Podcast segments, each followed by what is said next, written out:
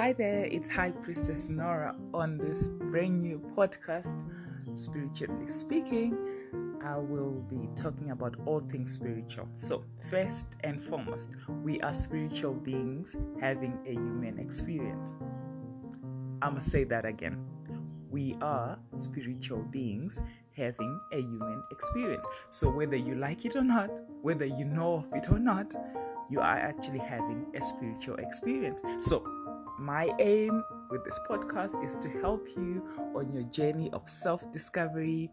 I give advice on tools um, and how to find your true life purpose so that you can start to live your authentic life. Ride with me. It's a lot. I know. It's a lot.